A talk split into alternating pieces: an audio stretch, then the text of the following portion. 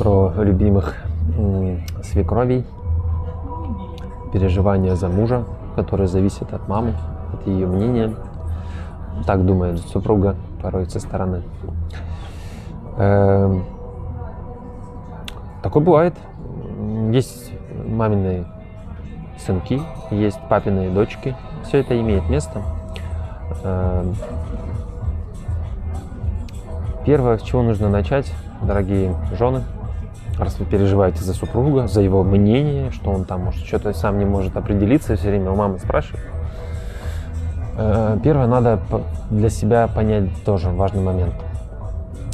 А ваша позиция как жены в отношениях случайно не материнская? И очень часто я замечаю вот в разборах, жена, есть некие подменные настроения, тоже заниматься воспитанием, нянчением со своим мужем. И вот получается у взрослого сыночка, которому может 30, 40 и 50 лет, две мамы, которые конкурируют между собой за вот ребеночка.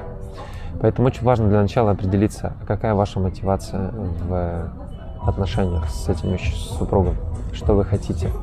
Хотите быть рядом с мужчиной?